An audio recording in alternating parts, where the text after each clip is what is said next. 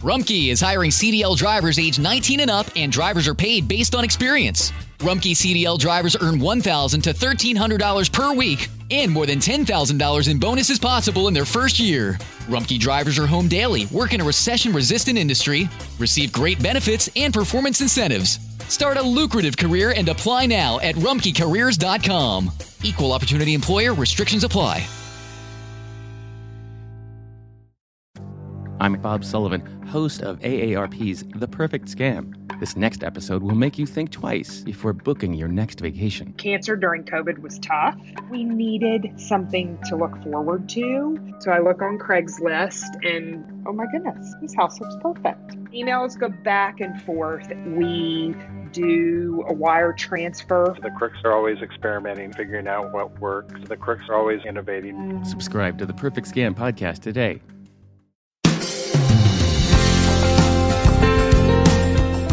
Hola, les saluda Sixto Porras de Enfoque a la Familia y quiero darle la bienvenida al programa de hoy. En esta ocasión tenemos un tiempo para hablar un tema extraordinario y muy actual, cómo hablar sobre la homosexualidad con nuestros hijos.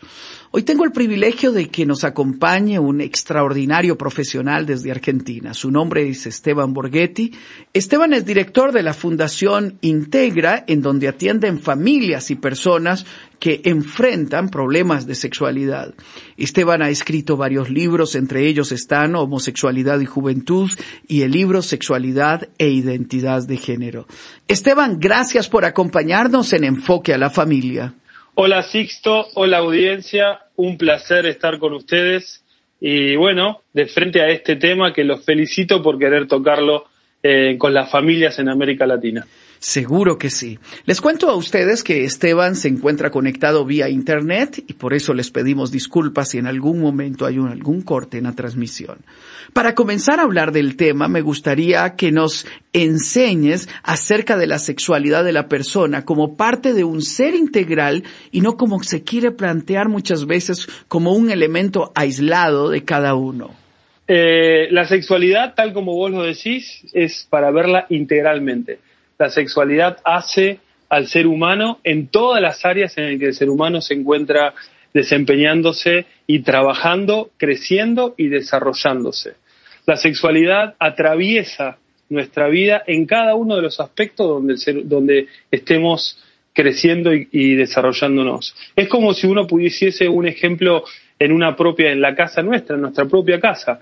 La sexualidad vendría a ser ese espacio como eh, la cocina, que vos sabés que si no está porque sea que estés haciendo alguna reforma en tu casa, quizás a veces nos tocó mudarnos o alguna reforma y sabes que tenés ahí que no puedes usar la cocina, entonces sabes que podés seguir viviendo, pero hay todo un área de, libertad o de comodidad o de, de poder disfrutar que uno no lo puede hacer. Esto es así, cuando nuestra sexualidad entonces está modificada, alterada, dañada, el diablo sabe perfectamente que molestando, alterando nuestra sexualidad, altera la mayor cantidad de áreas y dinámicas de crecimiento en nuestra vida. Hmm. Entonces es un área en la cual tenemos que cuidar con mucho este, esmero y preocuparnos, y especialmente pensando en el desarrollo de nuestros hijos, el estar eh, velando por su seguridad en términos de sexualidad, pero también en términos de relación con otras personas, con gente del mismo sexo y del sexo opuesto.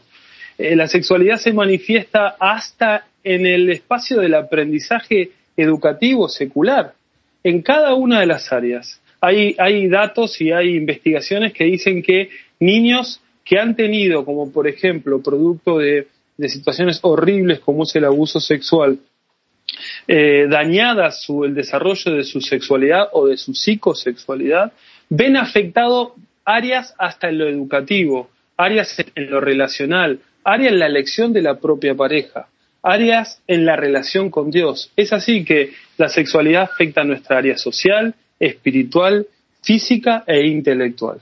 Es por eso que cuidar y entender, aprender sobre la sexualidad es eh, uno de los factores más importantes que debemos hacer. Antes de continuar con el programa, en Enfoque a la Familia hemos publicado un curso que le puede interesar. Este se titula Cómo formar un adolescente. Para muchos padres, la adolescencia se vive como una etapa llena de crisis y confusión. ¿Qué cosas permitir y qué no? ¿Cómo manejar los permisos de salidas, el uso del móvil y el inicio de las citas?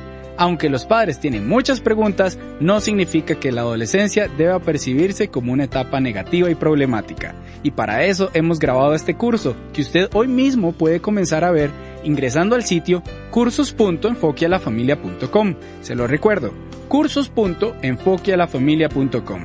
Expuesto por el director de Enfoque a la Familia para Iberoamérica, Sixto Porras. Continuamos escuchando el programa. Cuando enseñas sobre el tema en tus conferencias sobre la homosexualidad, dices que no es el resultado de un factor lineal, sino que un elemento complejo donde interactúan diferentes factores. ¿Podrías explicar un poco el tema? Sí, porque cuando uno eh, mira la sexualidad, uno puede hacer distintos tipos de, intervenciones o entender la, la, sexualidad de distintos tipos, puntos de vista. La sexualidad uno puede verla desde el punto de vista genética, llamada el genotipo, también puede ser vista desde el punto de vista de lo biológico o la sexualidad fenotípica, y después uno puede ver la sexualidad desde el punto de vista psicológico o la sexualidad de identidad.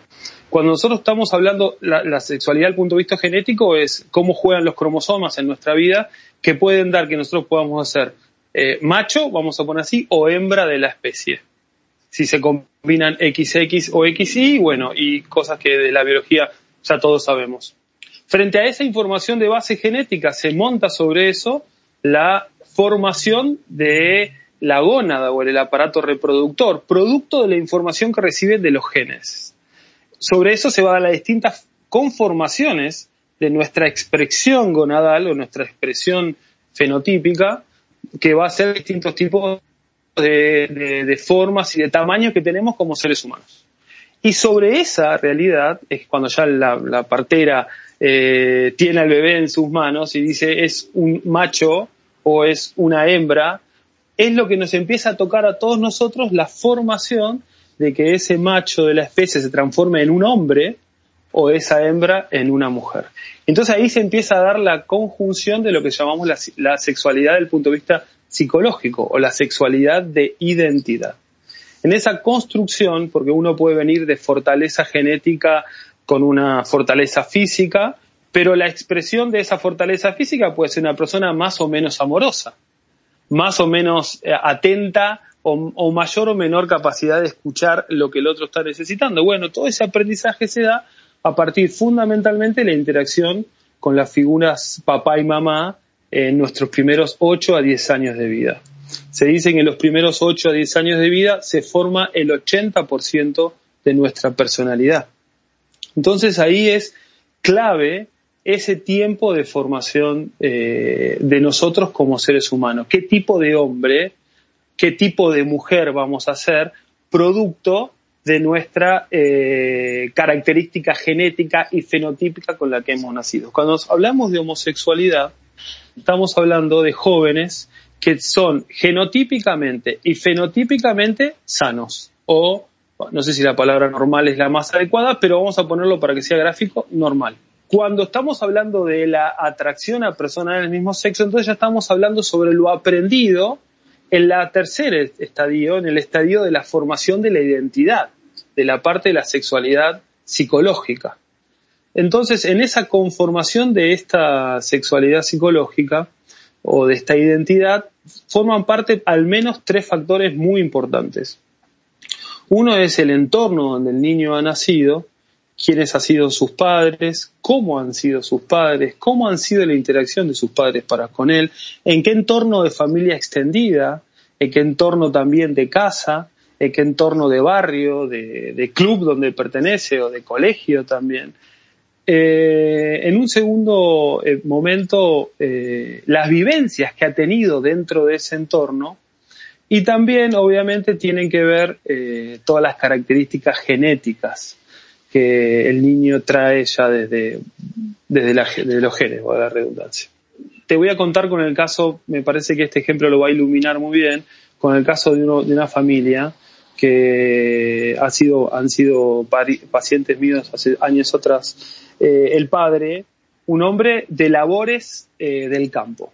Nace su primer hijo, un hijo que en su conformación genética, porque esta, esto sí lo da los genes, también tenía unas características así como eh, genéticamente rudas, o sea, robusto en su cuerpo, un niño que no le temía a golpearse, un niño que producto de, la interacción de, distintos eh, hormonas durante el proceso de desarrollo intrauterino, andrógenos, etcétera, terminó siendo un niño eh, poco aprensivo al dolor, vamos, sensible al dolor. Por lo tanto, su papá, luego de allá a sus tres, cuatro años, gozaba en llevárselo al campo porque al nene le encantaba ensuciarse con barro, le encantaba golpearse, no le temía a, insectos, o sea, era un eh, excelente acompañante para el padre en las labores que el padre hacía.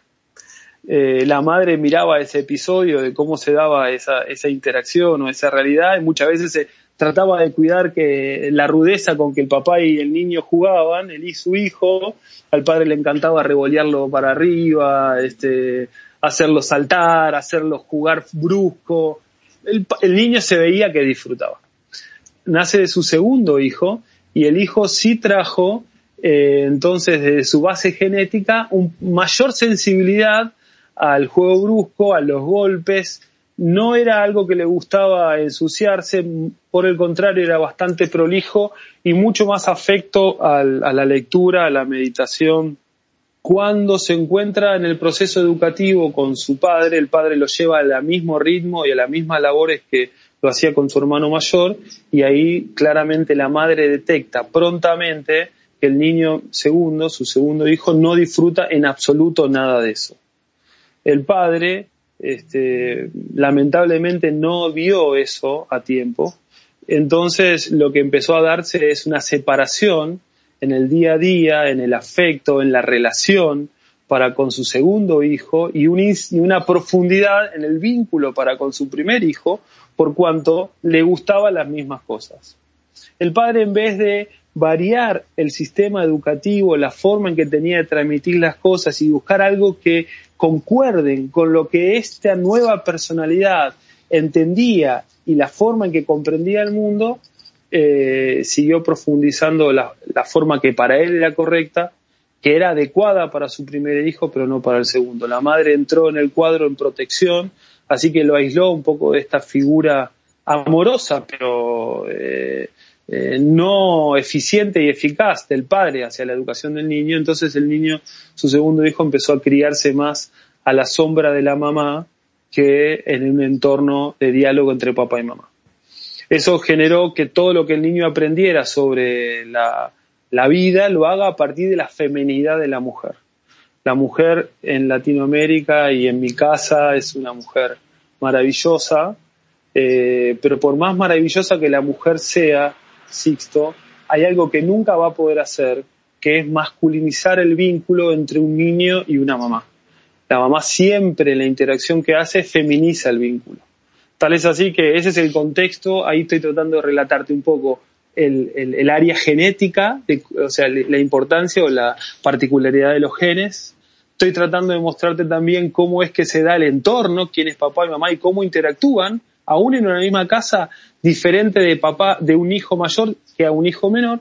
Y en tercer situación, eh, tuvo la malvivencia, el segundo hijo, de, tener juegos sexuales a temprana edad con un primo un primo unos años mayor. No porque el primo tenga algún tipo de perversidad, sino porque el propio de curiosidad y despertar, que en otros casos sí se puede dar por una cuestión de perversidad en abuso sexual, en este caso fue simplemente por un juego sexual temprano, en lo cual empezó a asociar su despertar sexual, su disfrute de la sexualidad, porque, eh, bueno, eso lo podemos hablar en cualquier otro momento, pero cuando siempre esté presente una, el uso de la sexualidad, eh, va a haber disfrute porque así está creado el órgano. Sexual. Entonces todo el despertar del disfrute de la sexualidad fue asociado a otra figura masculina. Esteban, se nos ha agotado el tiempo, pero me gustaría que puedas regresar para que sigamos conversando de esto que es crucial, porque nos ayuda a nosotros a poner atención a los detalles. ¿Se puede? Por supuesto, cuando gustes, para mí un placer. Muchísimas gracias Esteban y usted en casa dice la oportunidad de prestar atención a los elementos que ha mencionado el doctor eh, Borghetti en este programa. Él estará con nosotros nuevamente en el siguiente programa abordando con mayor profundidad el tema. Gracias por habernos acompañado. El día de hoy soy Sixto Porras de Enfoque a la Familia.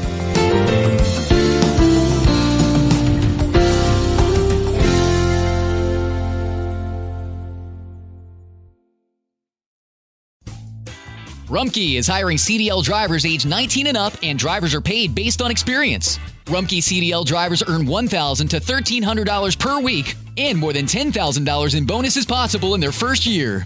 Rumkey drivers are home daily, work in a recession resistant industry, receive great benefits and performance incentives. Start a lucrative career and apply now at rumkeycareers.com. Equal opportunity employer restrictions apply. Meyer brand lunches keep kids fueled for back to school. Start with a wholesome sandwich made with our honey roasted deli sliced turkey breast and provolone slices on Meyer's split top wheat bread. Add a side of fruit with Meyer applesauce squeezable pouches. Treat them at school, after school, or anytime with assorted fruit flavored snacks. And pack it all up fresh and neat with Meyer brand sandwich bags and napkins. Discover big taste and bigger savings when you go back to school with Meyer brand.